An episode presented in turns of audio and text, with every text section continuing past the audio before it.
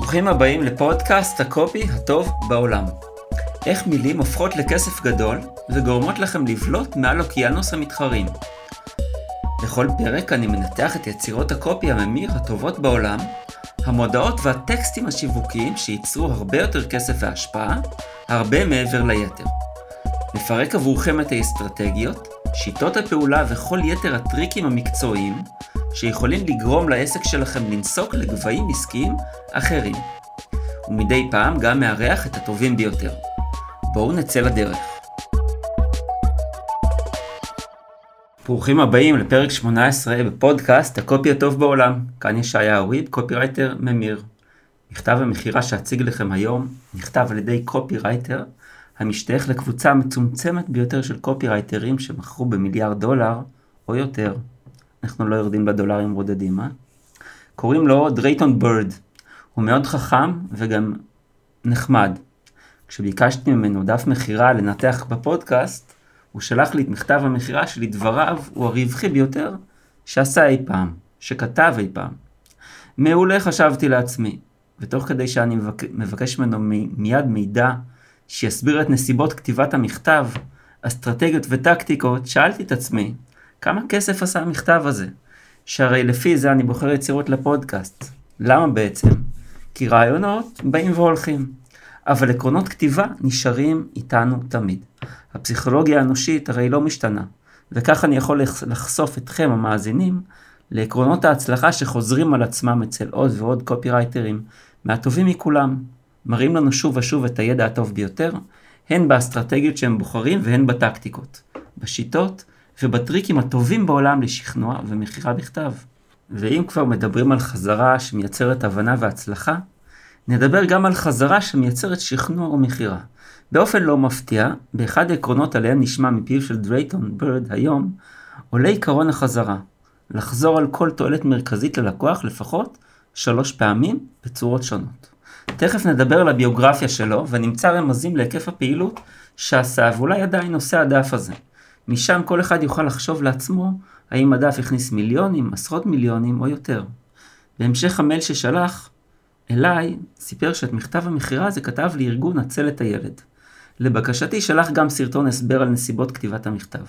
בסרטון נחשף אדם עם הומור בריטי מהסוג שכיף לשמוע, שמסביר דרכו, דרכו את העקרונות לכתיבה ממירה.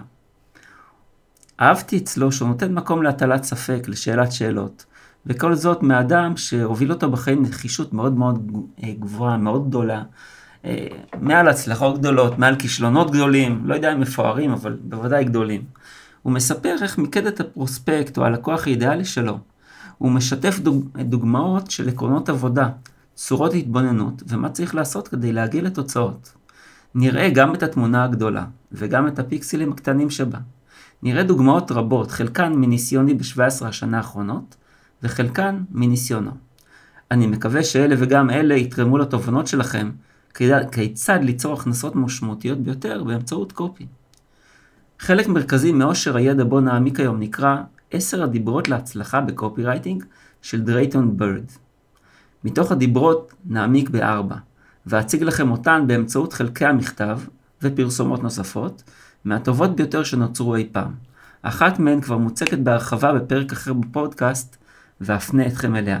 היא ממש מנותחת שם לפרטיה, ובאופן לא מפתיע יש המון המון המון מה ללמוד ממנה.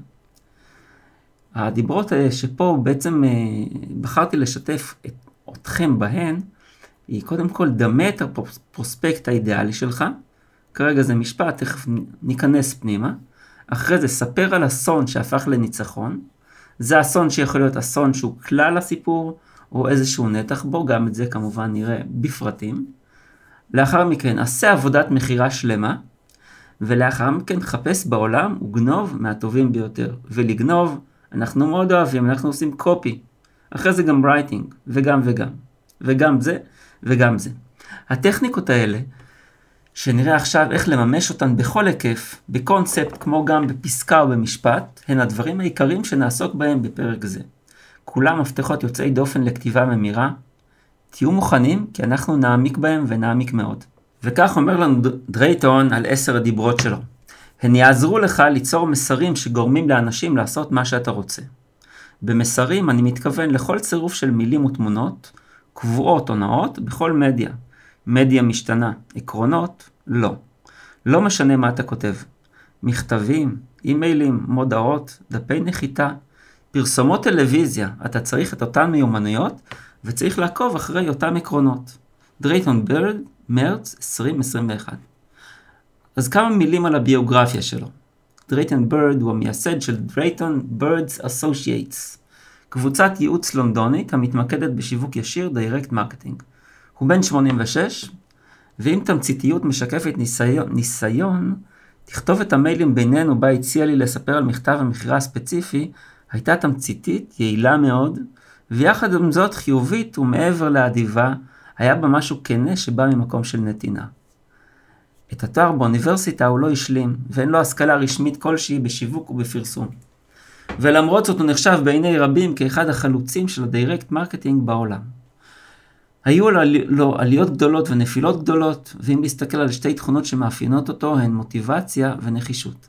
האיש הוא דוגמה חיה לעוצמה שבנחישות, ולעולם לא לפחד לבקש את מה שאתה רוצה. אתם מתארים לעצמכם בוודאי שזה ציטוט מאיזשהו מקום שמדבר עליו, יש הרבה מאוד כאלה באינטרנט. אחרי שפשטתי רגל, הוא אומר, עברתי דרך מה שהייתה התקופה הכי כואבת, אבל עם זאת נתנה לי את הערך הכי גבוה של התנסויות בחיים שלי. אתה צריך שיהיה לך חוש של פרופורציה, פרופורציה, להבין מה משנה ומה לא משנה. זה הציטוט ממנו. הוא מומחה שיווק ונואם, עבד עם סוכניות פרסום כולל Y&R, JWT, FCB וליאו ברנט. התחיל כעיתונאי והפך לקופירייטר, ואחרי שהיה מנהל הקריאייטיב של סוכנות פרסום לונדונית, עזב ויצא לדרכו העצמאית. עם שני שותפים הוא הקים את מה שהפך לסוכנות ה direct marketing הגדולה בבריטניה, ולאחר מכן מכר אותה לאוגילבי אנד מאת'ר. שם הפך לסגן היושב ראש ולמנהל הקריאייטיב של מה שעכשיו נקרא אוגילבי 1. דיוויד אוגילבי, דיוויד אוגילבי כמו שקורא לו בנסיוונגה, דיוויד אוגילבי, אבי הפרסום המודרני, שאולי מפרסם עכשיו על ענני נוצה ורודים, אמר עליו, דרייטון ברד יודע יותר על direct marketing מאשר כל אחד אחר בעולם. כל מי שעבד איתו ומדבר עליו עושה זאת ביראת כבוד, ושמעתי כבר כמה. ספרים שלו, אני מדבר על אוגילבי. ספרים שלו נמכרו ב-17 ארצות, ומ-1982 יש לו ספר על שיווק שנקרא Common Sense Direct and Digital Marketing, הוא הנמכר ביותר בבריטניה. זה יוצא לנו כבר אה, 40 שנה. טוב, זה הרבה זמן. עבורי, כמו כל אחד מאיתנו שרוצה לתרום לטובת אלה מאיתנו שחיים בנסיבות יותר קשות, הדף הזה שכתב הוא מודל. קודם כל הוא מבריק. זו יצירת מופת בה הוא רותם ידע ולב גדול לכתיבה אפקטיבית, שמייצרת אימפקט בעולם שהוא מעבר לכסף, מעבר לשיווק ומכירה של מותג. תמיד הרי אנחנו שואלים את עצמנו, אני לפחות מאוד שואל את עצמי, אוקיי, מכרת, שיפרת, עזרת למותג כזה, לחברה, לעסק, לבעל עסק,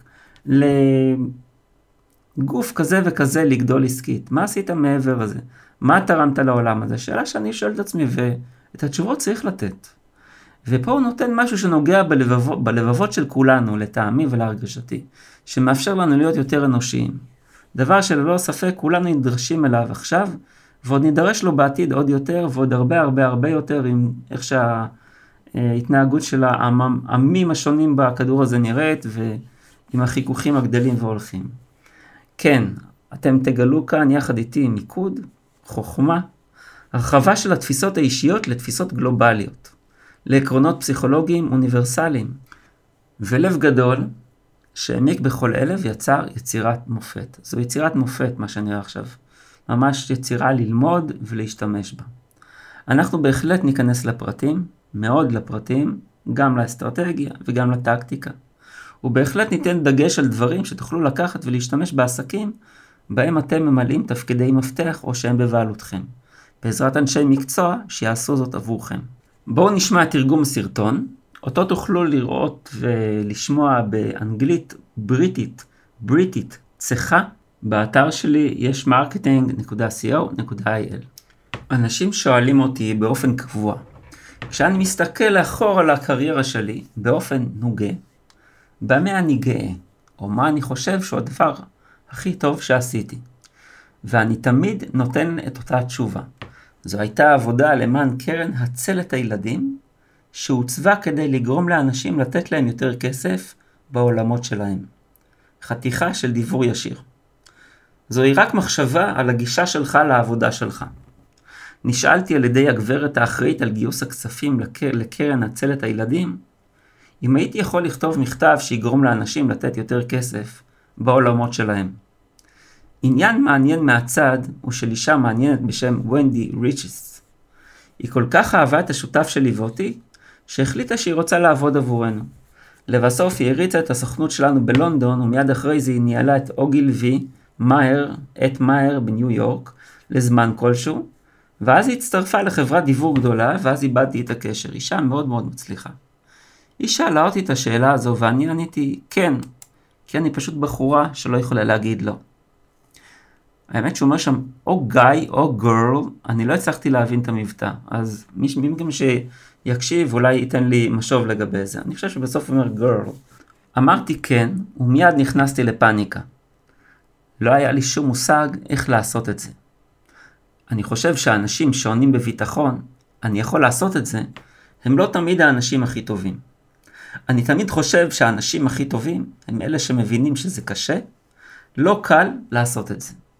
הגישה הזאת של כמות מסוימת של ייאוש היא לא דבר רע. ואותו דבר כשאנשים שואלים אותי על לעשות הרבה כסף. אני אומר שייאוש הוא עזרה גדולה. אם אתה נואש, אתה תנסה חזק יותר. לא היה לי מושג מה לעשות, ואולי סיפרתי קודם סיפור, אולי לא. חשבתי מי עשוי להשאיר כסף לאנשים בעולם שלנו. חשבתי, וזה אני ממליץ לכם, מי יכול להיות סוג האדם הזה? אתם יודעים. וחשבתי על אמא שלי. הסיבה שחשבתי על אמא שלי היא שהיא הזדקנה, ואני חושב שהיא הייתה בת 70 או 71 באותו זמן. חשבתי עליה גם כי היא ניהלה קרן צדקה לחיות, והכסף שהיא עמדה להשאיר למישהו מלבדי היה לחיות. יש אנשים שלא יכולים לומר מה ההבדל. חשבתי עליה כי חשבתי על מה היא חושבת, והיא השקיעה הרבה מהזמן שלה במחשבה על הלוויה שלה. אז חשבתי שהיא חושבת הרבה על מה יקרה אחרי מותה. ועשיתי משהו שהייתי נודע בגללו בעבר. והלכתי לעבודה עם הכלב שלי. הרהרתי. מה לעזאזל אני יכול לומר? והתחלתי לחשוב. האם אי פעם חשבת לעצמך מה יקרה אחרי שתמות? וזה המקום בו המכתב מתחיל. אמרתי משהו כמו, האם תרצה להשאיר את העולם מקום טוב יותר מזה שהיה? האם תרצה שיזכרו אותך? וחשבתי על האנשים, וחשבתי, האם היית רוצה שאנשים יהיו מאושרים? ואם אתה לא היית מאושר, כי חשבתי שיש אנשים שלא היו מאושרים? האם היית רוצה שאנשים לא יסבלו כמו שאתה סבלת? ואז אמרתי, אני שואל את זה כי אני רוצה לשאול אותך משהו על להציל את הילדים. וכך המשכתי משך ארבעה עמודים. ובנקודה מסוימת כתבתי, אני לא רוצה שום כסף. אנחנו לא מבקשים כסף, אבל אולי תרצה לדעת משהו על העבודה הטובה שאנחנו עושים. מכל מקום, כמה שנים אחר כך ראיין אותי קופי-רייטר אמריקאי מפורסם שרצה לראיין אותי למגזין שהוא כותב עבורו שנקרא Direct Response Magazine. אני אפילו לא זוכר. והוא שאל אותי האם אני יכול להיזכר במשהו שעשיתי שעשה משהו טוב, זכה בפרסים וכו'. והצטרכתי להתקשר, להתקשר ל creative director בחברה שלי, כי אז כבר עזבתי ואמרתי, או, oh, סטיב, אתה יכול לחשוב על משהו שעשיתי שעשה משהו טוב? והוא אמר, הדבר הזה שכתבת עבור להציל את הילדים, Save the Children, עדיין רץ אחרי שמונה שנים. אז, חס... אז חשבתי זה בטח עשה משהו טוב. למעשה זה הביא יותר כסף מכל דבר אחר ששלחתי, והוא גרם לאנשים לתת את השמות שלהם כתורמים פוטנציאליים. הדבר השני שאני ממליץ הוא שעשיתי מחקר על כמה אנשים משאירים צבא וכמה לא, ומה נדרש כדי לעשות צבא וכך הלאה. ואני לא כאן כדי לעבור על המכתב, כי הוא לא נבחן כנגד אף גרסה אחרת של מכתב. אנחנו מדברים על טסטינג. אני כאן בשביל להראות לכם שתי מעטפות שבהן המכתב נשלח. ויש אחת לאנשים מעל גיל 55. שאלה חשובה שלא יכולה לחכות, ועצה חשובה. ועל השנייה כתוב, האם אתה מאמין בחיים אחרי המוות? אני תוהה מה אתם חושבים. איזו מהם הצליחה יותר? איזו אתם חושבים שהצליחה יותר? ובכן, אני יכול לומר לכם שזו שהצליחה טוב יותר בכ-25% היא האם אתה מאמין בחיים אחרי המוות? אבל המטרה של שתי המעטפות, המטרה היחידה של המסרים של המעטפות, חבר שלי בארצות הברית הצביע על זה. מספר 1, להכיל את הדיבור. ומספר 2, למנוע מהתכנים ליפול החוצה כשפותחים את המעטפה. המטרה היא שיפתחו אותה, שיפתחו אותה. וחשבתי לעצמי ששתיהן יגרמו לאנשים שיפתחו אותן, ושתיהן גרמו לאנשים לפתוח אותן. ואחת, זו של האם אתה מאמין בחיים שאחרי המוות, היא נשלחה בטעות לאנשים שכבר מתו, והגיעה לקרוב המש... לקרובי המשפחה שלהם שהתבאסו. אז הצילו את הילדים, מעולם לא השתמשו שוב במעטפה הזאת. זה עבד כי חשבתי שזו שאלה שמכה בכולם בעוצמה. כולנו שואלים את עצמנו את השאלה הזאת. אז אם אתה מצליח למצוא שאלה בעלת עניין אוניברסלי, אז כנראה תקבל קוראים. את השנייה תפסתי כשורש בטוח, והיא לא הייתה שורש בטוח, כי היא רצה משך כל השנים האלה. אז ייחדתי את האנשים שרציתי להגיע אליהם, ולא רק שגרמתי לכך שזה יראה כמו חותמת אה, על המעטפה, וזה נראה, וכתוב שם, אה, שיש שם שאלה חשובה שלא יכלה לחכות ועצה חינם, רציתי שאנשים ישאלו את עצמם מהי השאלה החשובה ומהי העצה בחינם. והדיבור עצמו מתחיל בשאלה. אני רוצה לשאול אותך שאלה שהרבה אנשים לא מעיזים לשאול את עצמם. האם עשית צבא? אז החמאתי לאנשים בפתיחה, וזה מה שלמעשה עשה את העסק. עוד דוגמה קטנה, שאולי כדאי שתחשוב עליה, היא מה צריך כדי לפתוח מעטפה. שאלה שאנשים לא יכולים להתנגד אליה, ולעיתים קרובות מנסים לענות עליה או לעקוב אחריה. או משהו שאתה מבטיח בפרוספקט, ואנשים חייבים לקרוא עוד כדי לענות עליה, ובבקשה אתה תכתוב את סוג הנקודה שסביר שיגרום לאנשים לפתוח כותרות, וזה גם מה שסביר להניח יגרום להם לפתוח אימייל. עוד מעט נגיע גם לעניין הזה של האימייל וכו' וכו', פה בעיקר הדיון הוא על, אה, אה, על פתיחה, על מכתב, זה לא ממש משנה איפה זה, איפה זה נמצא הכותרות האלה. אוקיי, בואו נתחיל ונקרא עכשיו את, ה, את המכתב עצמו. הוא מתחיל ב... אה, הוא מכתב בשחור לבן, הוא ארבעה דפים שנשלחו במעטפה. אה, רואים פה איזשהו מין אה, אייקון כזה מאוד, אה, מאוד לא מפותח הייתי אומר, מין דבר כזה של דמות עם הידיים מונפות כלפי מעלה, כתוב Save the Children בפונט, אה, הייתי אומר, לא יוצא דופן בשום צורה שהיא, עם כתובת מימין. ואז מתחתיו כתובות שלוש שורות מודגשות. אה, האם אני יכול לשלוח לך חוברת חינמית עם ברכותינו, שעשויה להיות בעלת ערך אדיר לאלה שאתה אוהב? מעניין, מה אתם אומרים? ואז מתחילים לכתוב, קורא יקר. אני רוצה לשאול אותך שאלה שכמה אנשים לא אוהבים את התשובה עליה, או אפילו חושבים עליה. אבל אם אתה אוהב לעמוד מול הבעיות בחיים במקום לברוח מהן, אתה עשוי להיות שמח ששאלתי אותך את השאלה הזו. היא פשוטה. האם עשית צבא? באופן מפתיע, ארבע מתוך חמישה אנשים שלא, ארבעה מתוך חמישה אנשים שלא עשו צבא, או שהיחידה שעשו כל כך לא מעודכנת, שאינה משקפת את, את המשאלות האמיתיות שלהם. בואו נחשוב על מה שנאמר פה. מאיפה באו שאלות הפתיחה האלה? מאיפה הוא ליקט את המחשבות האלה? הרי אלה שאלות מאוד מהותיות, אלה הדברים שצריכים לתפוס את תשומת הלב של הלקוח, ועובדתית עשו את זה בצורה מאוד מאוד מאוד טובה. אז בואו בוא נקשיב שוב למה הוא אומר בסרטון, ואני כמובן מגמתי לחלוטין. מנסה להוביל אתכם לתובנה. לא היה לי מושג מה עליי לעשות, כך הוא אומר לנו בסרטון. ואולי סיפרתי קודם סיפור, אולי לא. חשבתי, מי עשוי להשאיר כסף לאנשים בעולם שלנו? חשבתי, וזה אני ממליץ לכם, מי יכול להיות סוג האדם הזה? אתם יודעים. וחשבתי על אמא שלי. הסיבה שחשבתי על אמא שלי היא שהיא הזדקנה, ואני חושב שהיא הייתה בת 70 או 71 באותו זמן. חשבתי עליה גם כי היא ניהלה קרן צדקה לחיות. והכסף שהיא עמדה להשאיר למישהו מלבדי היה לחיות. יש אנשים שלא יכולים לומר מה ההבדל. אה, מצלצם לכם איזה פעמון? קורה משהו שם? בואו נמשיך. תכף זה יגיע לכם. חשבתי עליה כי חשבתי על מה היא חושבת. אולי זה כבר הגיע לכם. לפניי, והרבה לפניי. והיא השקיעה הרבה מהזמן שלה במחשבה ללוויה שלה. אז חשבתי שהיא חושבת הרבה על מה יקרה אחרי מותה. ועשיתי משהו שהייתי נודע בגללו בעבר. והלכתי לעבודה עם הכלב שלי. הרהרתי. מה לעזאזל אני יכול לומר? והתחלתי לחשוב. האם אי פעם חשבת לעצמך מה יקרה אחרי שתמות? וזה המקום בו המכתב מתחיל. אמרתי משהו כמו, האם תרצה להשאיר את העולם מקום טוב יותר מזה שהיה? האם תרצה שיזכרו אותך?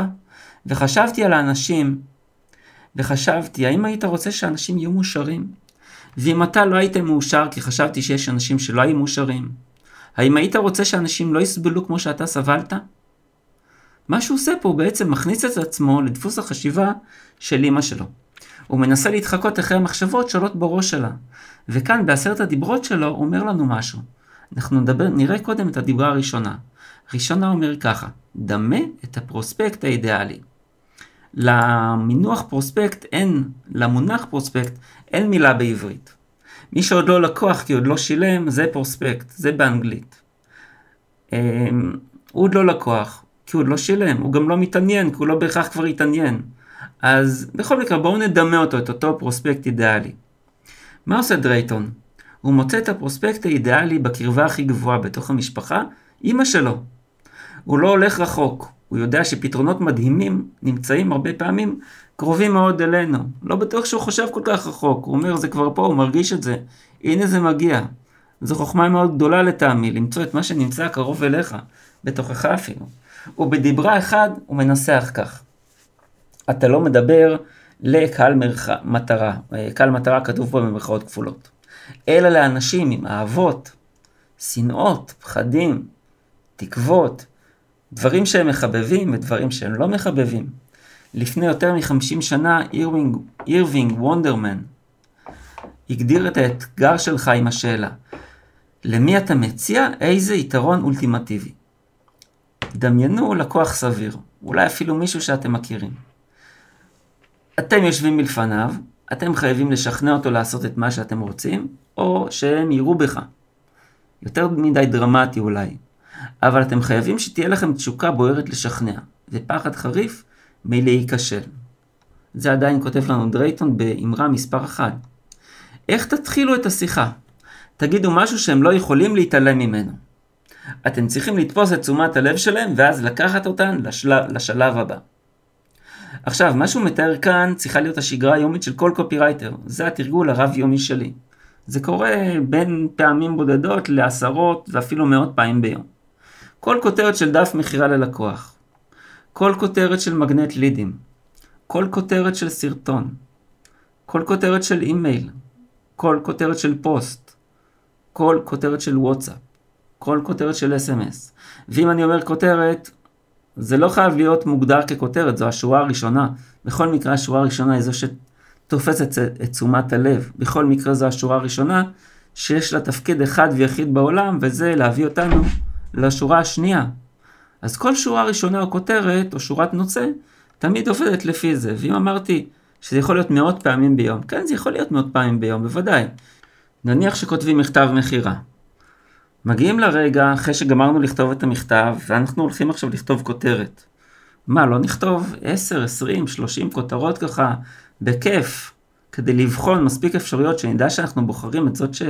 שהכי מתאימה? לא נשקיע, אחרי שהשקענו פה עשרות רבות של שעות, לא נשקיע את החצי אה, שעה, שעה, שעתיים בשביל לבחור כותרת טובה?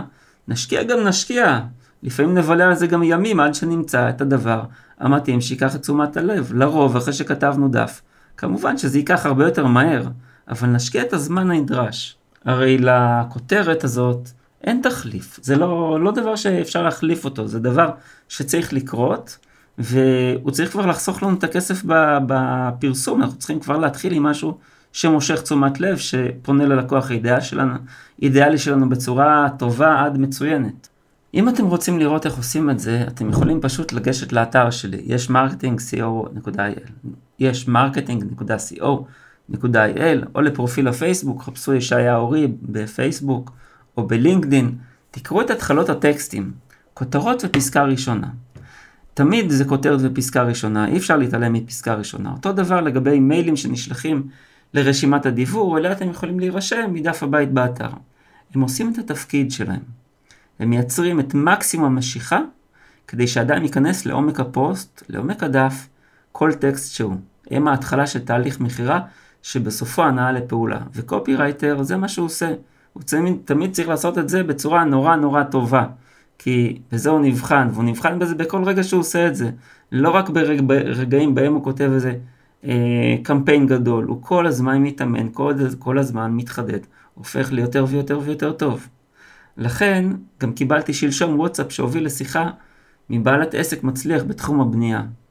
בו היא אמרה שכששאלה את עצמה מי היא רוצה שיעזור לה לקחת את העסק לשלב הבא, ויודעת שמבחינתה תשתית של קופי ממיר זה מה שהיא צריכה, היא אמרה שהיא תעשה לעצמה בדיקה פשוטה, היא תעבור בפייסבוק, וכשהיא עשתה את זה, מתוך הרבה מאוד כותרות שראתה, עצרה על אלה שכתבתי. אז פנתה.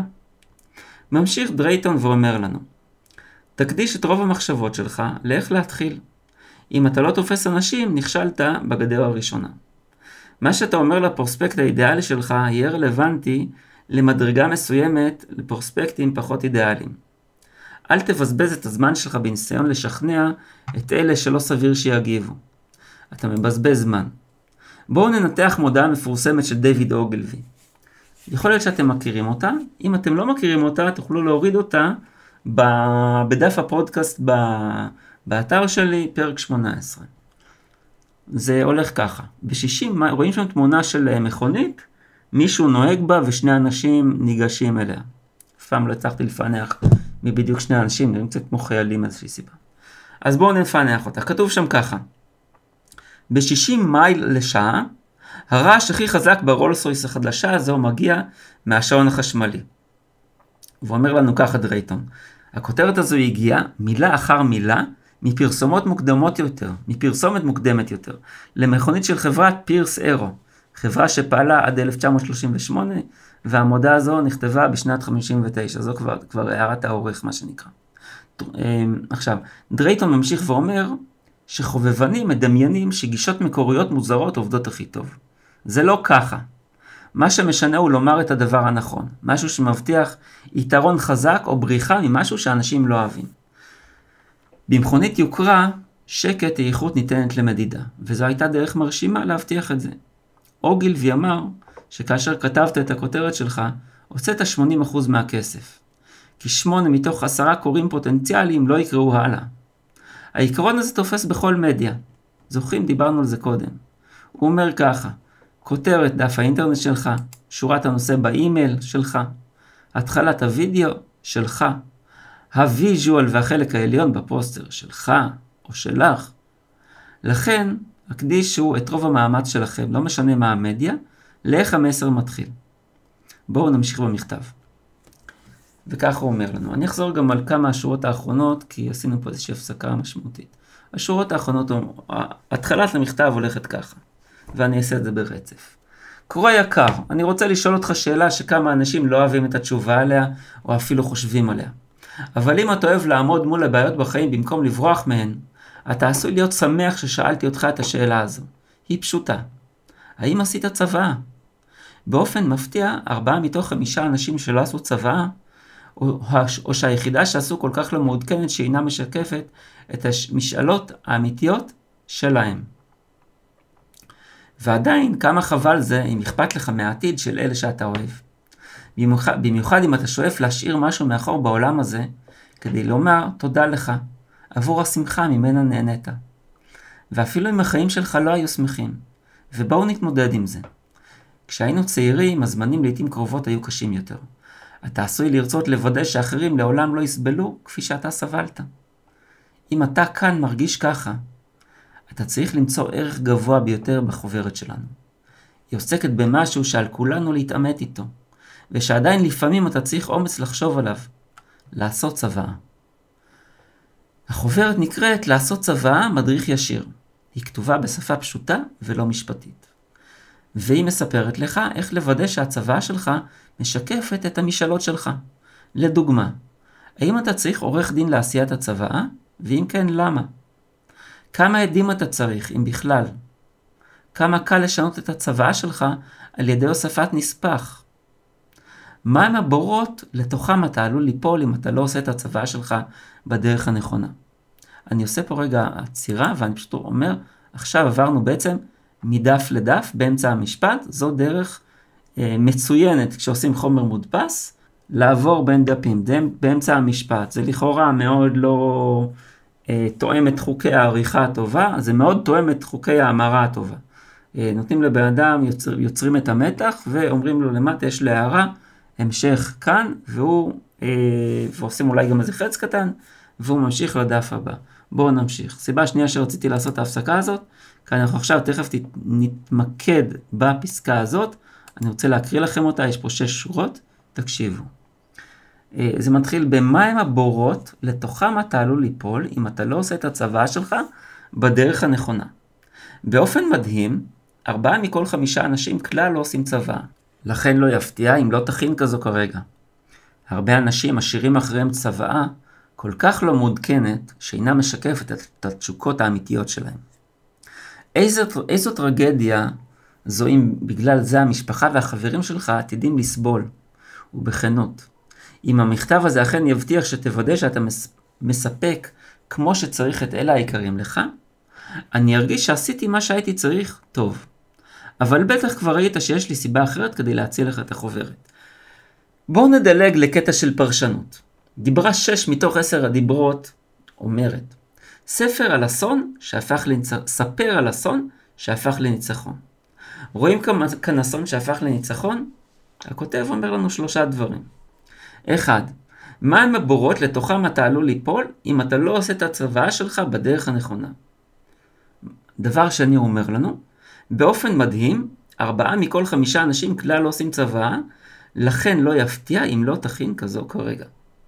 ודבר שלישי הוא אומר לנו, הרבה אנשים משאירים אחריהם צוות כל כך לא מעודכנות, שאינן משקפות את התשוקות האמיתיות שלהם. ולסיכום, 4. איזו טרגדיה זו אם, בגלל זה, המשפחה והחברים שלך עתידים לסבול. ובכנות. אם המכתב הזה אכן יבטיח שתוודא שאתה מספק כמו שצריך את אלה היקרים לך, אני ארגיש שעשיתי מה שהייתי צריך טוב. אבל בטח כבר ראית שיש לי סיבה אחרת כדי להציע לך את החוברת. והפרשנות שלי אומרת ככה, שזה שלב שבו הוא בונה את הכמעט אסון. זאת אומרת, זה לא כמעט אסון שמתרחש ככותרת ראשית, זה לא כמעט אסון שהוא הנושא לכאורה של המכתב, זה לא הכותרת, זה לא אה, הטיעון המרכזי, אבל זה טיעון שהוא בונה אותו טוב טוב כדי להזיז את הרגש של הקורא, כדי שהוא יהפוך ללקוח, הפרוספקט, כמו שאמרנו. אנחנו לא בהכרח רוצים שיקרה אסון. הרי זה לא מה שאנחנו רוצים, אנחנו לא רוצים בכל מכתב מכירה שלנו לבנות אסון, אבל הרבה פעמים אנחנו רוצים לבנות תמונת אסון ממשמש ובא. למשל, אם אנחנו רוצים, לצורך העניין, אה, למכור אה, ביטוח, זה מאוד נפוץ בביטוחים. אנחנו תמיד נדמה מה יכול לקרות אם יקרה. ואנחנו רוצים לראות את הגיבור, פה אנחנו רוצים לראות את הגיבור שלנו יוצא ממנו בטיסה. כמו איזה סופרמן אחרי שהוא מציל את העולם מקפטן זוד. מכירים? משהו שאני נורא נורא אוהב. אנחנו רוצים להיות הגיבורים בסיפור שלנו. וכאן הוא בונה את האסון שיכול להתרגש עלינו משלוש זוויות שונות, והכל בפסקה אחת קצרה. אני חושב שהפסקה הזאת היא, היא גאונית. לטעמי היא גאונית, היא דחוסה מאוד, היא נראית כלילה, היא נראית uh, מאוד בהירה. Uh, זו פסקה שיש בה כל כך הרבה אלמנטים חזוקים, חזקים ועשויים היטב, שזה, שזה פשוט... Uh, האמת זה ממש מרגש. אותי כאיש מקצוע זה פשוט מרגש לראות כזו מלאכת מחשבת. בואו נמשיך עם המכתב. אני מנסה לגייס את עזרתך למה שאני מאמין שהוא הסיבה הגדולה ביותר על פני האדמה, ילדים. ילדים חסרי ישע, לעתים קרובות מבועתים, נואשים ולא יכולים לגונן על עצמם. לא אחראים לטרגדיות הנוראיות שאיתן עליהם להתמודד. רבים מאלה שקיבלו את, החב... את החוברת העריכו אותה מאוד. גברת אחת כתבה כדי לומר, החוברת שלך מאוד עזרה לי והניעה אותי לעשות צוואה. אדם אחר שיבח את החוברת, אני בטוח שהיא תעזור לי לעשות צוואה שתיתן סיפוק וקצת טוב לעתיד. וקצת טוב בעתיד. האנשים האלה בבירור הבינו שהחוברת עזרה להם לעשות משהו שיש לעשות, והורידה משקל מעל הראש שלהם. אם אתה אוהב ילדים וקראת עד הנה, האם אני יכול לומר לך משהו על להציל את הילדים? בסוגריים, ותן לי להדגיש שזו לא בקשה לכספים מיידיים, למרות שכמובן הצורך תמיד דחוף ואנו תמיד אסירי תודה לכל תרומה. אם אתה, כמו כל כך הרבה אחרים, בחרת לעזור לאנשים מסודאן השנה, אני בטוח, ש... אני בטוח שאלו היו התמונות המדהימות של הילדים, של הילדים שהשפיעו עליך כל כך הרבה. עכשיו נעבור לפרשנות, כי אם דיברנו קודם על פסקה הגאונית, הזאת, אה, לא יודע אם עולה עליה, אבל בטח משתווה, אולי אפילו עולה, לא יודע, נורא חכמה. נורא חכמה. למה היא כל כך חכמה? יש לנו פה, אני צופה רגע את המילים, יש לנו פה, אה, יש לנו פה 76 מילים, שמעבירות ארבעה מסרים מאוד מאוד חזקים. בואו נעבור עליהם. הקורא לרוב הרי לא מבחין בסוג של מניפולציות, המניפולציות שקופי רייטר מיומן עושה. ופה הוא מקבל ארבע שכבות שכנוע. שימו לב, יש כאן ארבעה דברים. אה, אני משתמש בכולם, לעיתים תכופות אצל הלקוחות שלי, אלה טריגרים ושיטות אה, מאוד מאוד טובות. דבר ראשון, הוא מדבר על האנשים האלה. הוא מדבר על האנשים האלה. האנשים האלה, כן, כך הוא, כך הוא מתחיל. הוא אומר, האנשים האלה, בבירור הבינו, שלוש נקודות. האנשים האלה. זוהי הוכחה חברתית. ברגע שאנחנו שומעים על עוד אנשים, אז קודם כל אנחנו כבר לא הראשונים. אנחנו לא המובילים, והפחד הזה של להוביל ולהיות חלוצים ו... ולחטוף את כל המכות הכי כואבות מוסר מאיתנו. זה לא ברמה אה, מודעת, זה ברמה תת-הכרתית. יותר מזה, יש לנו מודלים לחיקוי. אם הם עשו, וואלה, גם אנחנו יכולים. הם בני אדם, גם אנחנו בני אדם. זה הרי תמיד בחיים שלנו אנחנו שואלים את השאלה הזאת, בצורות כאלה ואחרות. האם אפשר לעשות את זה? האם אחרים עשו את זה? תמיד אותם שלוש שאלות. האם זה שהמוכר לנו עשה את זה? האם אנשים אחרים עשו את זה? ואז האם אנחנו מסוגלים לעשות את זה? ופה הוא מתחיל, קודם כל מדבר על האנשים האלה.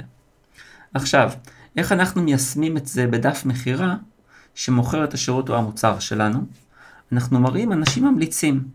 זה בסדר להראות אנשים ממליצים, זה יותר מבסדר, זה נדרש. אפילו פה יש שתי המלצות. על כל הדף הזה, בסדר גודל של 1200 מילה, יש שתי המלצות. זה יחסית מעט, אבל יש שתי המלצות. זה דבר שלא מוותרים עליו אה, לעולם. זה חלק אצל גרי בן סיבנגה, אה, קופירייטר ענק, זה דבר שיש לו את משוואת השכנוע, זה חלק הכרחי שאפילו אומר עליה, זה החלק היחידי במשוואה שאתם יכולים תמיד תמיד להגביר. יש שני פרקים שלו בפודקאסט, אה, ממליץ לכם להאזין. אבל חוץ מזה, חוץ מזה שיש לנו את ההמלצות וצריך אותן, יש לוגיקה לסדר אותן, ויש שיטה להשתמש בהן. מספיק שאנחנו יודעים שחלק הארי של הלקוחות הפוטנציאליים שלנו, נאמר, מאזור השרון. כתוב, ואז נאמר, כתוב בתיאור של ממליצה שהיא מרעננה. אנחנו כותבים בתיאור של ממליצה שהיא מרעננה. כבר יצרנו הדהוד. הלקוחה הפוטנציאלית שאנחנו הכי רוצים מרגישה שיש לה יותר מן המשותף עם מישהי שכבר עשתה איתנו את הדבר, רכשה מאיתנו. לקוחה, ממליצה, לא סתם לקוחה, לקוחה טובה שממליצה. אם אנחנו יודעים שהלקוחות שלנו הן נשים, רובן בגילאי 35 עד 55, נשים בדף בעיקר תמונות של נשים בגילאים האלה. אם יש לנו מספיק או אין לנו מספיק, יש כל מיני דרכים לטפל בזה. אנחנו בכל מקרה תמיד שומרים על יושרה והגינות. לפעמים אין לנו הרבה המלצות, אבל תמיד אנחנו נסדר את ההמלצות, אנחנו לא סתם זורקים אותם בדף. אנחנו שמים אותם ככה שקודם יופיעו לקוחות קיימים או לקוחות קיימות שדומים או דומות ככל האפשר לאלה שאנחנו רוצים ורק אחריהם אלה שפחות. למשל אם יש לנו 20 אה, נשים, אה, שמונה מתוכם בגילאי 35 עד 55, והשאר אה, יותר או פחות, אז למעלה, ככל שבחלק העליון של הדף, כמה שיותר למעלה, אנשים, יותר אנשים מגיעים לזה, הרי נשים, ככל שקוראים למטה יותר ויותר הדף, יותר אנשים יוצאים ממנו. אז אנחנו עושים למעלה את הגילאים היותר דומים, או אם זה באתר אינטרנט, קודם כל נראה את, ה, את העדויות שהן יותר את ההמלצות היותר רלוונטיות, אם זה מכתב מכירה.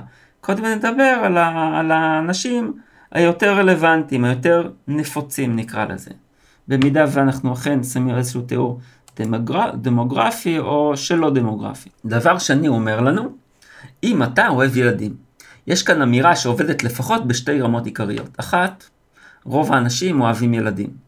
ומיד אני אומר לעצמי באמירה שאני לא שם לב אליה עמוק בתוך, ה, במוח האחורי שם, מאחורה, בתת המודע, במחשבה שאינה מודעת, אני חלק מהאנשים האלה. כולם אומרים לעצמם, כמעט כולם, אני חלק מהאנשים האלה שאוהבים ילדים.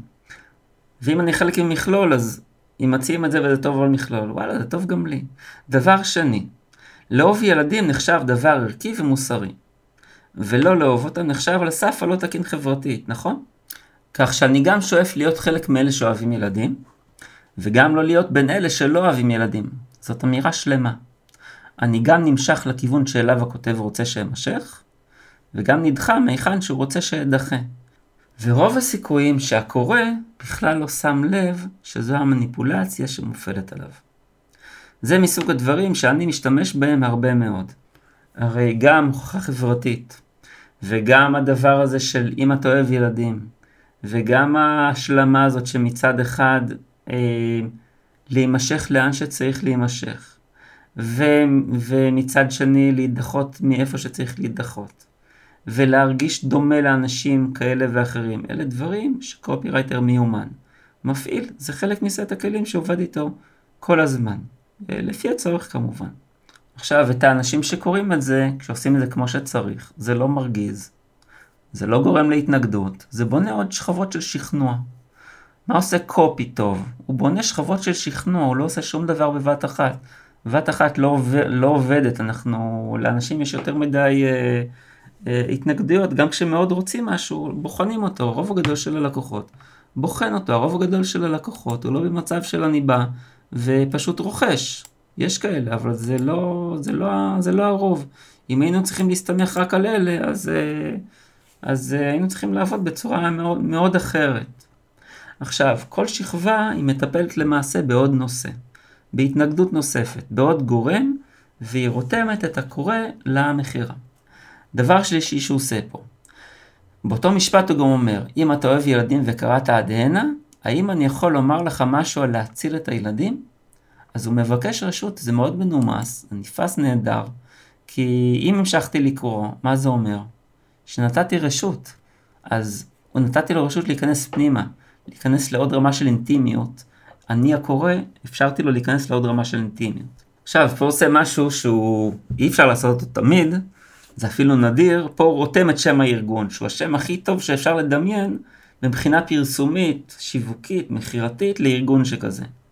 שכבר יש בו את שם עצם הפעולה שהוא עושה, שהיא אלטרואיסטית ברמה הכי גבוהה, להציל את הילדים. ודבר רביעי, הוא אומר לנו, אני בטוח שאלה היו התמונות המדהימות של הילדים שהשפיעו, שהשפיעו עליך הכי הרבה. עכשיו, הדף הזה הוא שחור לבן, אבל מה הוא עושה? הוא קורא לזיכרון שלנו, כי כולנו כבר ראינו תמונות של ילדים באפריקה, ופה אמנם זה היה לפני שנים רבות, עדיין התמונות היו פחות או יותר אותן תמונות. והוא מעגן בקוראים תמונות שהם כבר ראו, הוא יודע שהאלמנט הוויזואלי הוא מאוד מעורר, מאוד מאוד חזק רגשית, הוא מאוד מניע. ולכן הוא מניע אותו. אה, עכשיו, זה לא וידאו, וזה לא דף עם תמונות של ילדים סובלים, וגם לא עם דף של ילדים נהנים, זה לא דף עם תמונות בכלל, חוץ מהדמות, המין אייקון המאוד אה, מאוד אה, עקרוני הזה בהתחלה, מאוד לא מפותח. עכשיו הוא רוצה את הרגש הזה לשימושו. רגש זו אנרגיה. כדי למכור אתה צריך לעורר גל של רגש. אז כך הוא מאיר בקוראים זיכרונות שמייצרים משקל גדול, שמטה את הכף. והוא ממשיך. מעט מראות יכולים להיות מושווים עם האימפקט הרגשי הנגרם על ידי הפנים המבולבלות של ילדים בוכים בפחד בגלל שהם לא מבינים מה קורה מסביבם ולמה הוא קורא להם. כן, הוא ממשיך את ה... מה שקרה עד עכשיו. והוא ממשיך ואומר, אתה תדהם ותשמח לדעת כמה טוב אתה יכול לעשות לילדים עם סכום יחסית נמוך של כסף. רק לספק מזון בסיסי, בגדים ותרופות על בסיס קבוע, כך שנוכל לבנות תחושת ביטחון, אפילו עתיד, לילד נזקק. עכשיו, לאיזה כאב של הלקוח מתייחס כאן הכותב? הלקוח האידיאלי הרי רוצה לתרום. הוא לא עשיר ואין לו כוונות פילנטרופיות מרחיקות לכת. זה לא שהוא אה, בן אדם שסיים את אה, ענייניו החומריים או לא סיים אותם והוא עסוק בכל חייו ב, בעבודה למען אה, אה, הילדים בסודאן. זה לא בדיוק ככה. זה כמעט ההפך. והאיש, אותו אדם, אותה אישה, רוצה להרגיש טוב עם עצמו, לדעת שהוא עושה טוב בעולם, אולי עם איזה פזילונת לגן עדן אצל חלק מהלקוחות האידיאליים. הכותב צריך לבנות עבורו מסלול שיאפשר את זה, ולכן הוא מתייחס, מתייחס להתנגדות הזאת. לעיתים קרובות לקוח שלי רואה את תמונות הלקוחות שלו, הוא לא לגמרי יודע לפלח ולנתח מי סובל ממה. הוא יודע שיש ערימת דברים שמטרידים אותם, מציקים להם, ואם הוא יצליח להסביר שבעזרתו הם ייפטרו מהם, תיסלל כאן דרך המלך לרכישה. אבל הוא מכיר עשרה כאבים, וזה מרגיש כמו בלאגן נורא נורא גדול. הוא חושב לעצמו, אתם בטח מכירים את המחשבות האלה. איך אני יכול להתייחס רק לחלק מאותן טרדות ולנטוש את כל השאר? הרי זה לא הגיוני, זה אומר שאני אאבד הרבה מאלה שעשויים להיות לקוחות שלי. אבל האמת, שזה בדיוק ההפך. אנחנו רוצים להיות מאוד ממוקדים ולסנן בצורה מאוד טובה. מאוד ממוקדים, המשמעות שלו הוא להבין קודם כל מה הם שניים, שלושה, ארבעת, ארבעת הכאבים העיקריים, בדרך כלל זה עד שלושה. בדרך כלל זה, כמעט תמיד זה המספר. אם הלקוח שלי לא יודע, אני כמובן אנחה אותו כיצד לבחור. יש לכך שיטה סדורה ומהר מאוד מגיעים לדירוג 1, 2, 3, בסדר הזה מציגים את הכאבים ופותרים אותם. ואז מטפלים כל פעם באחד אחר. אם יש לנו דף מכירה ארוך, נטפל בהם לאורכו. אם הלקוחות שלנו לא מספיק קשובים, או יש לנו מקום רק לפרסומת קצרה, אה, אנחנו נעשה כמה, כמה פרסומות קצרות. בכל אחד אנחנו אה, ניצור בסיס זהה, בסיס תובנות זהה, והתייחסות רחבה ועמוקה יותר לכאב אחר. וכל פעם נגיש אחד אחר ללקוחות. אם זה לא מובן, אני אסביר. אה, הייתה השקה מאוד מאוד גדולה, עם עשרות אלף, הרבה עשרות אלפים של נרשמים ברשימת הדיבור, מהגדולות בארץ, אני הייתי הקופירייטר שלה. והגענו לשלב של המכירה. היו שם אה, שבוע וחצי של מכירה אינטנסיבית. אה, אבל מה, הרבה לקוחות, כל אחד והכאבים שלו, באמת, הרבה אנשים, מגוון גדול. וגם מי שהוא לא במרכז של הכאב הכי גדול, השניים או אפילו השלושה, זה עדיין הרבה אנשים ואנחנו רוצים למכור להם. אז אה, עשינו כמה דפי מכירה קצרים, שכל אחד היה בו גם בסיס מסוים שמדבר על עיקר המסר, אבל גם חלק, הרבה, גם חלק אחד ספציפי, הרבה יותר מפותח, שעוסק בפתרון ומתן תשובה לכאב הספציפי הזה, וכל פעם היינו מוצאים, נאמר כל יום, זה היה בתדירות באמת של מייל ביום, לפעמים אה, שניים, לפעמים אפילו שלושה ארבעה מסרים, לא כולם מיילים, יכול להיות שני מיילים ועוד שני אס.אם.אסים, זה תלוי ב... ב אה, בלחץ המכירתי שרצינו להפעיל באותו הרגע, והם היו מביאים פשוט לדף, לדף כל פעם לדף אחר, שבו יש בסיס קבוע ופתרון מסוים להתנגדות הספציפית, שגם המייל או המסר האחר, ה-SMS או הוואטסאפ הספציפי מדבר עליה. השיטה הזאת שאני עובד בה, היא השיטה איתה עובדים במקצוענים שהם הטובים בעולם. אה, מאיפה אני יודע? כי אני פשוט אה, אה, לומד מהם ולומד מהם הרבה מאוד.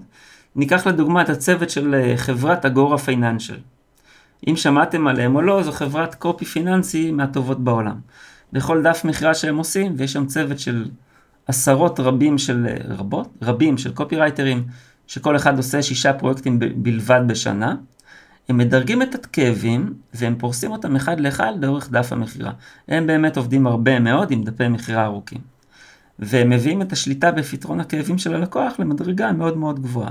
אגב, אם אתם רוצים אה, חומרים שלהם, יש בשפע, פשוט אה, תחפשו אגורה פייננשל, יש להם איזה אה, לפחות שני ניוזלטרים מאוד מאוד נודעים בתעשייה, באיכות מאוד טובה, מומלץ לקרוא ולהשכיל.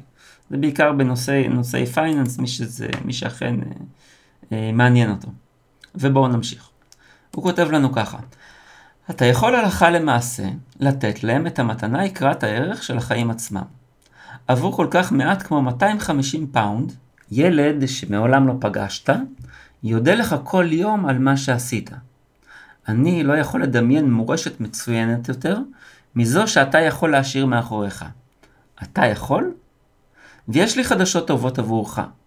כי כשאתה קורא את החוברת שלנו, תראה שזה בעצם די אפשרי להפחית את חבות המס על מה שאתה משאיר מאחוריך כשאתה נותן מתנה לקהילה. נושא מעניין שתוכל לשקול כשתקבל את החוברת. אם קראת את המכתב של יד הנה, אתה עשוי כבר לתהות האם אתה כבר יכול כבר לספק משהו להציל את הילדים. זה לא המקרה בו אנו מוכרים לך את הארגון שלנו. אבל יש נקודה מעניינת אחת שהייתי רוצה לעשות. הכסף שאתה נותן עושה כמות מדהימה של טוב. בעיקרון כי מכל פאונד אחד של תרומה מוציאים רק 2.2 פני על מנהלה ו-8.4 פני על פרסום ופעולות גיוס כספים. שאר 89.4 פני הוא עבור הילדים. עכשיו יש לנו פה עוד דיברה, אה, מספר 9 למעשה, של דווייטמן אה, ברד, והאמרה הזו אומרת, עשה עבודת מכירה שלמה. והוא אומר ככה, מחקר והתנסות מוכיחים עובדה אחת פשוטה. שוב, אתה צריך לעשות עבודת מכירה שלמה. כל סיבה לפעולה שאינה מוזכרת, משמעותה הפסד מכירות. כך גם כל התנגדות לקנייה. כמו שאנחנו רואים, דרייטון ברד מדבר פה על פנים, פניז, על מאיות המטבע. האם אה, על זה הוא מדבר?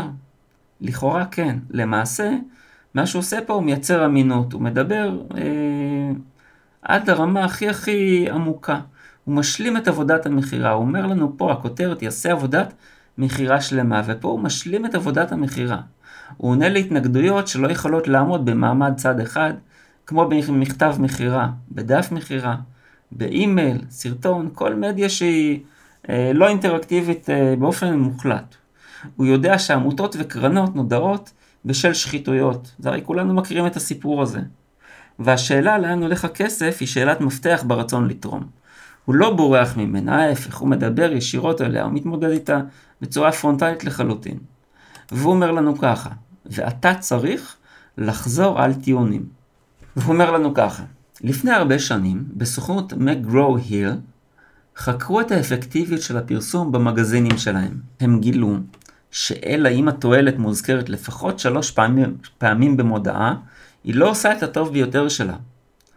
עכשיו, זה לא אומר שאתה מצהיר על העקרונות בדיוק באותן מילים, ההפך. אתה צריך להשתמש בדמיון שלך. אבל להצהיר אותן אתה חייב. כל קופירייטר שאי פעם היה צריך לחיות על תוצאות, יותר מאשר כשאנשים אהבו את המודעות, יודע שלחבב זה לא המפתח להצלחה. ממשיך ואומר לנו, דרייטון בירד, אל תהיה מתוחכם. תן רק כל סיבה טובה למה אנשים צריכים לעשות מה שאתה רוצה ולהתגבר על כל התנגדות הגיונית שעשויה להיות להם. אחד מהמקומות הכי טובים להצהיר מחדש או להזכיר לאנשים על יתרון הוא בכותרת הקטנה בתמונה, זה נקרא caption. מלבד הכותרת, כותרת קטנה בתמונה היא באופן כללי הדבר הכי נקרא בפרסומת. כמובן שזה תלוי בתמונה. לא מועיל אם זה מישהו מחייך בטירוף מחוץ לדף, או יושב למחשב או בפגישה. התמונה שלך צריכה להיות מעניינת. ואם אפשר, הראה את המוצר או השירות בפעולה. צילומי לפני ואחרי הם אידיאליים. מקום טוב, טוב מאוד להזכיר לאנשים את היתרון העיקרי שאתה מציע הוא הנ"ב במכתב. מעולם לא עשיתי testing כמה חשוב הנ"ב באימייל, אבל אני לא לוקח סיכונים, ומכיר בכך שזה לא יעשה לך שום נזק. בחזרה למה שרק כתבתי, חזרה עם וריאציה היא לגמרי הכרחית. כדוגמה, כאן הוא עמוד נחיתה ל-Ask Drayton, זה בעצם, הוא מראה לנו פה, וזה הערה שלי, הוא מראה לנו דף מכירה לקורס שלו שעולה 749 דולר, לפי השם The Last Hurrah, אני מניח שזה סמינר פרישה כזה שבו באופן מסורתי אה, מי שמעביר אותו יכול לגלות את כל הסודות שלו, כי הוא כבר לא יתחרה בעצמו, באופן נקודתי קשה לי להאמין שזה מה שקורה, כי הוא משאיר סוכנות עובדת. אז לא כל כך הגיוני. אז בואו נמשיך ונחזור למכתב שלנו. הדרך בה נעשה בכסף הזה שימוש שווה בחשיבותה. אנחנו מוצאים בדיוק את מה שצריך יד ראשונה. מהאנשים הכי מיומנים לספר לנו, העובדים המאומנים שלנו בשטח. הם יודעים בדיוק מהן העדיפויות בפרויקט ומה נדרש. בעצם הוא מדבר על אותה התנגדות למכירה הזו של הכסף, והפעם לכאורה מזווית אחרת. נכון, הוא מדבר פה על זוויות, עכשיו הוא מדבר על זווית אחרת. מה הוא אמר לנו קודם? הוא אמר לנו ככה, ואני מצטט. ואתה צריך לחזור על טיעונים. והוא אמר, והוא פירט, לפני הרבה שנים בסוכנות מגרו-היל, חקרו את האפקטיביות של הפרסום במגזינים שלהם. הם גילו שאלא אם התועלת מוזכרת לפחות שלוש פעמים, תזכרו את זה, כן, שלוש פעמים, במודעה, היא לא עושה את הטוב ביותר שלה. זה לא אומר שאתה מצהיר על העקרונות בדיוק באותן מילים. תשתמש בדמיון שלך, אבל להצהיר אותן אתה חייב. כל קופירייטר שאי פעם היה צריך לחיות על תוצאות, יותר מאשר כשאנשים אהבו את המודעות, יודע שלחבב, to like, זה לא המפתח להצלחה. והוא חוזר על הטיעונים גם במכתב, כפי שהוא קבע שצריך. בואו אה, נמשיך לקרוא. אני בטוח שאתה מודאג מכך שכל כסף שאתה נותן יגיע, יגיע לאלה שבצורך הכי גדול. אני חושב שתשמח לדעת שאנחנו מעריכים בזהירות את המצב האמיתי, בדרך זו בכל העולם, כולל בבריטניה. למדנו ב-69 שנות הניסיון שלנו כמה זה חיוני. למעשה, הפרסום על העבודה שלנו מעבר לים, לעיתים קרובות מטיל צל על העבודה החיונית בחשיבותה שאנו עושים במדינה הזו. האם ידעת שבשנות ה-30 אנחנו התחלנו עם חלב לבית הספר וארוחות לבית הספר במדינה הזו? היום, בזמני מיתון אלה, כשיותר ויותר ילדים צריכים את עזרתנו באופן נואש, הרבה משפחות פונות למרכזי המשפחה הצל את הילד המקומיים שלנו. סביר להניח שיש אחד לידך. תן לי לסיים בנקודה פשוטה אחת. בימי חיינו, אנחנו לעיתים קרובות עסוקים בבעיות היום-יום, ולעיתים קרובות מאוד, פשוט אין לנו את הכסף הנדרש כדי לעשות טוב. ועדיין אחרי לכתנו יש לנו את האפשרות. מורשת, כל מורשת, יכולה להשיג כל כך הרבה. אני עובר לפרשנות שלי במשפט אחד, והוא אומר לנו בעצם, תן לי לסיים בנקודה פשוטה אחת. זה דבר שאני נורא אוהב, ונורא אוהב לעשות, כי זה טריק יפה למשוך קשב. כי תמיד אנחנו, כשהסוף קרוב, פתאום הקשב מתגבר. אחרת היינו באמצע הבלה בלה בלה. לא, לא בלה בלה בלה בלה. תן לי לסיים בנקודה פשוטה אחת. הסוף כבר קרוב, זה מה שהוא אומר לנו. אה, זה כמו בערך, אה, אנחנו כבר מסיימים ועוברים להפסקה. שאומרים אה, מרצים מיומנים. בואו נמשיך עם המכתב. וכמה נפלא לחשוב על הטוב שהכסף שלך יכול לעשות. האם זו לא הדרך הכי טובה שעולה על הדעת לגרום לכסף שלך לחיות בלבבות של אנשים אחרים? אם אי פעם שקלת להשאיר מורשת לצדקה כמו שלנו, או אם פשוט לא הזדמן לך לעשות צבא, ואתה מרגיש שאתה חייב לעשות, אז בבקשה, שלח בקשה לחוברת הקטנה שלנו. שלך בנאמנות. יש פה חתימה, מורין בריין, אחראי מורשת, או, או אחראית. נ"ב כפי שאמרתי, החוברת שאנו שולחים מוצעת לגמרי בלי התחייבות לחלק שלך. אם אתה אכן מזדהה עם המטרות שלנו, אז הייתי מאוד מודה לקבל את התרומה הצנועה ביותר ממך כדי לעזור לנו לכסות את ההוצאות. כשאני שולח את החוברת, גם אשלח לך קצת מידע על העבודה שלנו. נ"ב-ב אם במקרה אתה כבר תומך בפעילויות של הצל את הילדים, אנו מודים לך. ואם אתה מרגיש שהחוברת שלנו תעזור לך עם המשפחה שלך ועם הקרובים לך, בבקשה שלח את הבקשה לקבל אותה. עכשיו, לפני החתימה לסיום, הוא כותב לנו: אם אי פעם שקלת להשאיר מורשת לצדקה כמו שלנו, או אם פשוט לא הזדמן לך לעשות צבא ואתה מרגיש שאתה חייב לעשות, אז בבקשה שלח בקשה לחוברת הקטנה שלנו. עכשיו המילה מורשת בקונטקסט הזה היא כבר מהווה מפתח. אם נעבור למכתב שוב, ונ... ואתם יותר מאשר מוזמנים לעשות את זה, תוכלו להוריד אותו כאן בפרק 18 באתר שלי. יש marketing.co.il. תראו איך הוא בונה כאן שכבה על שכבה על שכבה של תועלות וכאבים, וכל פעם מטפל שוב ושוב ושוב בדברים היותר כואבים מכמה נקודות מבט. למשל, מה יקרה עם הכסף, לאן מנוצל הכסף הזה, איך לא ינצלו אותנו, סך הכל מאוד אותו נושא, הוא תוקף אותו מכמה וכמה וכמה אה, כיוונים, הוא לא, הוא לא משאיר שם אבן על אבן, כי הוא יודע כמה הדבר הזה טעון. אני רוצה להחזיר אותנו לדיברה השישית, ספר על אסון שהפך לניסחון. אני מכניס אותה כאן, כי אני פותח כאן פייל למודעה שהיא מהטובות, מהטובות שנכתבו אי פעם. היא מפורטת בפרק 13 בפודקאסט, תוכלו להוריד אותה, אותה שם. וזה מה שאומר לנו דרייטון בירד. כמה כותרות של פרסומים נכנסו לשפה? האם אתה יכול לחשוב על איזושהי כותרת? אני יכול לחשוב רק על זו. הם צחקו כשהתיישבתי ליד הפסנתר, אבל כשהתחלתי לנגן... זוהי כנראה המודעה הכי מועתקת מאז ומעולם. היא נכתבה על ידי המורה שהוא כנראה הגדול מכולם. השתמשנו בווריאציות ממנה בעסקים שלי, וראיתי הרבה אחרות של אחרים. הוא מדבר כאן על ג'ון קייפלס. עכשיו, בפרק 13 בפודקאסט, אה, אני מדבר על המודעה הזו, שהיא נבנתה על סמך, אני מדבר על מודעה שנבנתה על סמך המודעה הזו, והיא מתחילה עם השורות האלה. כל הנערות הערומות צחקו מאחורי גבו של הבחור השמנמן. עד שהוא נכנס לקרב סכינים עם שלושה אופנוענים ענקים וקשוחים.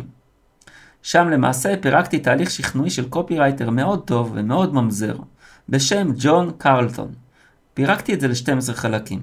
יש שם ממש תהליך שכנוע סדור ומובנה. אם אתם רוצים להכיר אותו ולהבין אותו, אה, ולקרוא סוג אחר לגמרי, לגמרי, לגמרי אחר של מודעה, ניסוחים שונים לחלוטין, בן אדם מתרבות שונה לחלוטין, ועדיין רמת קופי נפלאה, אה, תיכנסו לפרק 13 אחרי שתסיימו להאזין לזה. ואז בואו נחזור לדרייטון ששואל, למה המודעה הזאת כל כך מצליחה? שוב, המודעה הזאת מתחילה ב- ושואלת אמ, ואומרת, הם צחקו כשהתיישבתי ליד הפסנתר, אבל כשהתחלתי לנגן, עכשיו המודעה הזאת, אמ, הוא אומר לנו, למה היא כל כך מצחיקה, מצליחה? כי היא מכילה שבעה אלמנטים שאיתם מושכים את הקוראים פנימה וגורמים להם להמשיך לקרוא עד שהם קונים. אלמנט ראשון זה סיפור.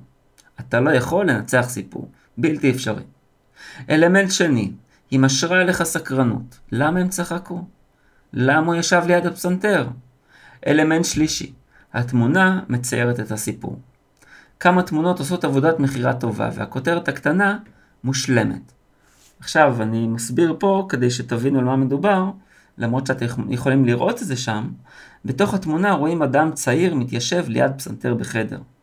יש בו כמה זוגות של אנשים צעירים, אה, ובזוג הקרוב ביותר, הקרוב ביותר לפסנתר, ולחזית התמונה האישה לוחשת לאוזנו של בעלה, תוך שהיא מסתירה בכף ידה את פיה, כן, היא מספרת לו סוד. מתחת בכיתוב, בתוך התמונה, ממש צמוד אליהם, כמו בתוך קומיקס, כתוב, האם הוא יכול באמת לנגן? לחשה נערה. הנערה, אלוהים, לא! נזעק ארתור, ומעולם לא ניגן תו בחיים שלו. וממשיך דרייטון, לעיתים קרובות אני רואה מודעות שבהן לתמונה אין תיאור בקטן. אה, אני, אני מסביר לכם רגע. אה, זה נקרא caption, אני לא יודע איך אומרים את זה בעברית, זה כותרת קטנה, זה הסבר, זה, זה, זה, זה, זה, כמו, זה ממש כמו שרואים בתמונה, בתוך קומיקס, יש איזשהו כיתוב, לפעמים הוא מאוד קטן, אה, אבל עם זאת שהוא מאוד קטן, הוא מאוד ממזרי. בואו נמשיך. אה, והוא אומר לנו, טירוף. אחרי הכותרת, כותרות קטנות הן החלק הכי נקרא במודעה שלך. שמעתם את זה? הכי נקרא, זה לא יאומן. ואני פשוט אומר, כהערת, אה, זה לא הערת שוליים, זה חתיכת הערה עצומה. זה הדבר הכי נקרא אחרי, אחרי, אחרי הכותרת, וכמעט לא רואים קופירייטרים משתמשים בזה. אז uh, אני מודה שאני פשוט משתמש בזה המון עד שהבנתי את זה, וראיתי שהטובים ביותר אכן עובדים עם זה ועובדים עם זה הרבה. אלמנט רביעי, אני חוזר אליו, אלמנט רביעי, אלמנט ההפתעה, כולנו אוהבים הפתעות. למצוא איך מישהו מתעלה מעל הציפיות כל כך בגדול. אלמנט חמישי, הבטחת הערצה. כולנו רוצים להיות נערצים. הסיפור של מישהו נערץ ועושה מעבר למה שציפו ממנו כולם. אלמנט שישי, מגיעה בעיה שאי אפשר להתגבר עליה, סלש הפתרון, בעיה. הוא לא היה יכול לנגן בפסנתר, פתרון. הוא לקח את הקורס והצליח. אלמנט שביעי, הניגוד בין הענווה הצפויה ממנו וההצלחה המפוארת שלו מתוארת בשלמות. חתיכה עוצמתית באמת. נכתבה לפני קרוב למאה שנה, ועדיין מועתקת ונעשה בה שימוש היום. אציע עוד דבר, אם עדיין לא עשית את זה, קרא אחד מהספרים של ג'ון קייפלס. מעטים מאיתנו לומדים מספיק.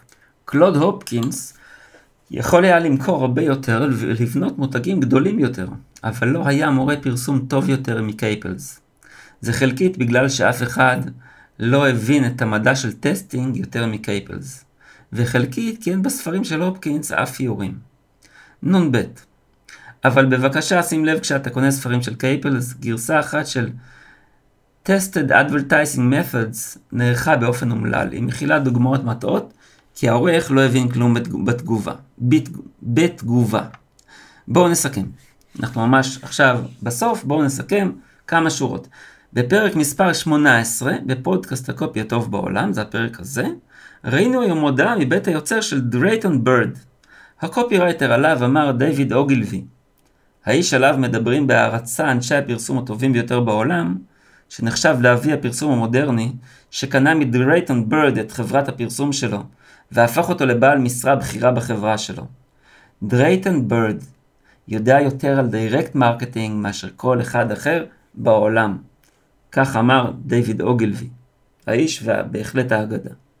קראנו את מכתב המכירה הטוב ביותר שכתב דרייטון בירד אי פעם מבחינת הוצאות.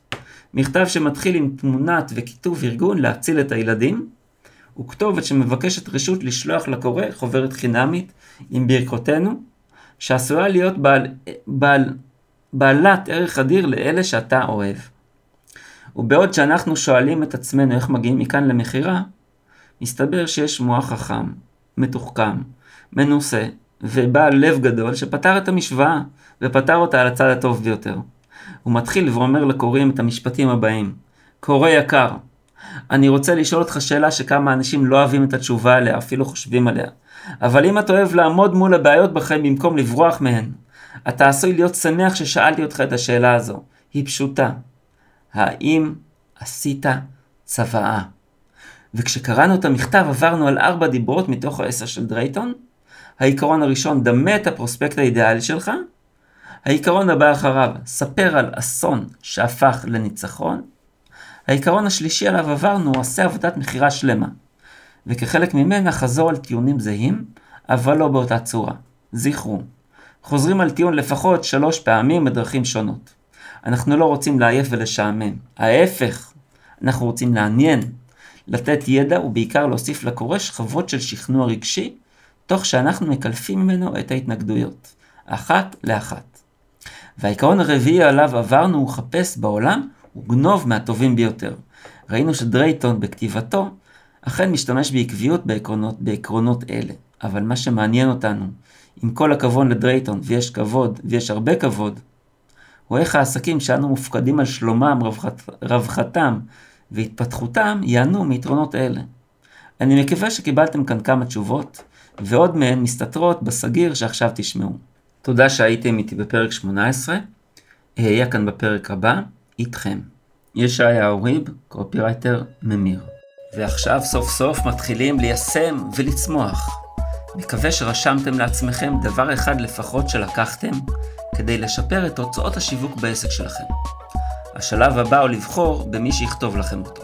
ועכשיו יש לכם כאן הזדמנות לשים את היד על שלושה פרקי פודקאסט שמפרקים לאסטרטגיות וצעדים מעשיים, עבודות מהטופ של קופירייטרים שמכרו במיליארד דולר או יותר, כולל כל ההסברים בעברית ובכתב.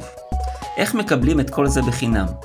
כל מה שעליכם לעשות הוא לדרג את הפודקאסט בחמישה כוכבים ולשלוח את צילום המסך למייל במשרד contact at yesmarketing.co.il contact at yeshmarketing.co.il המייל נמצא גם בתיאור הפודקאסט.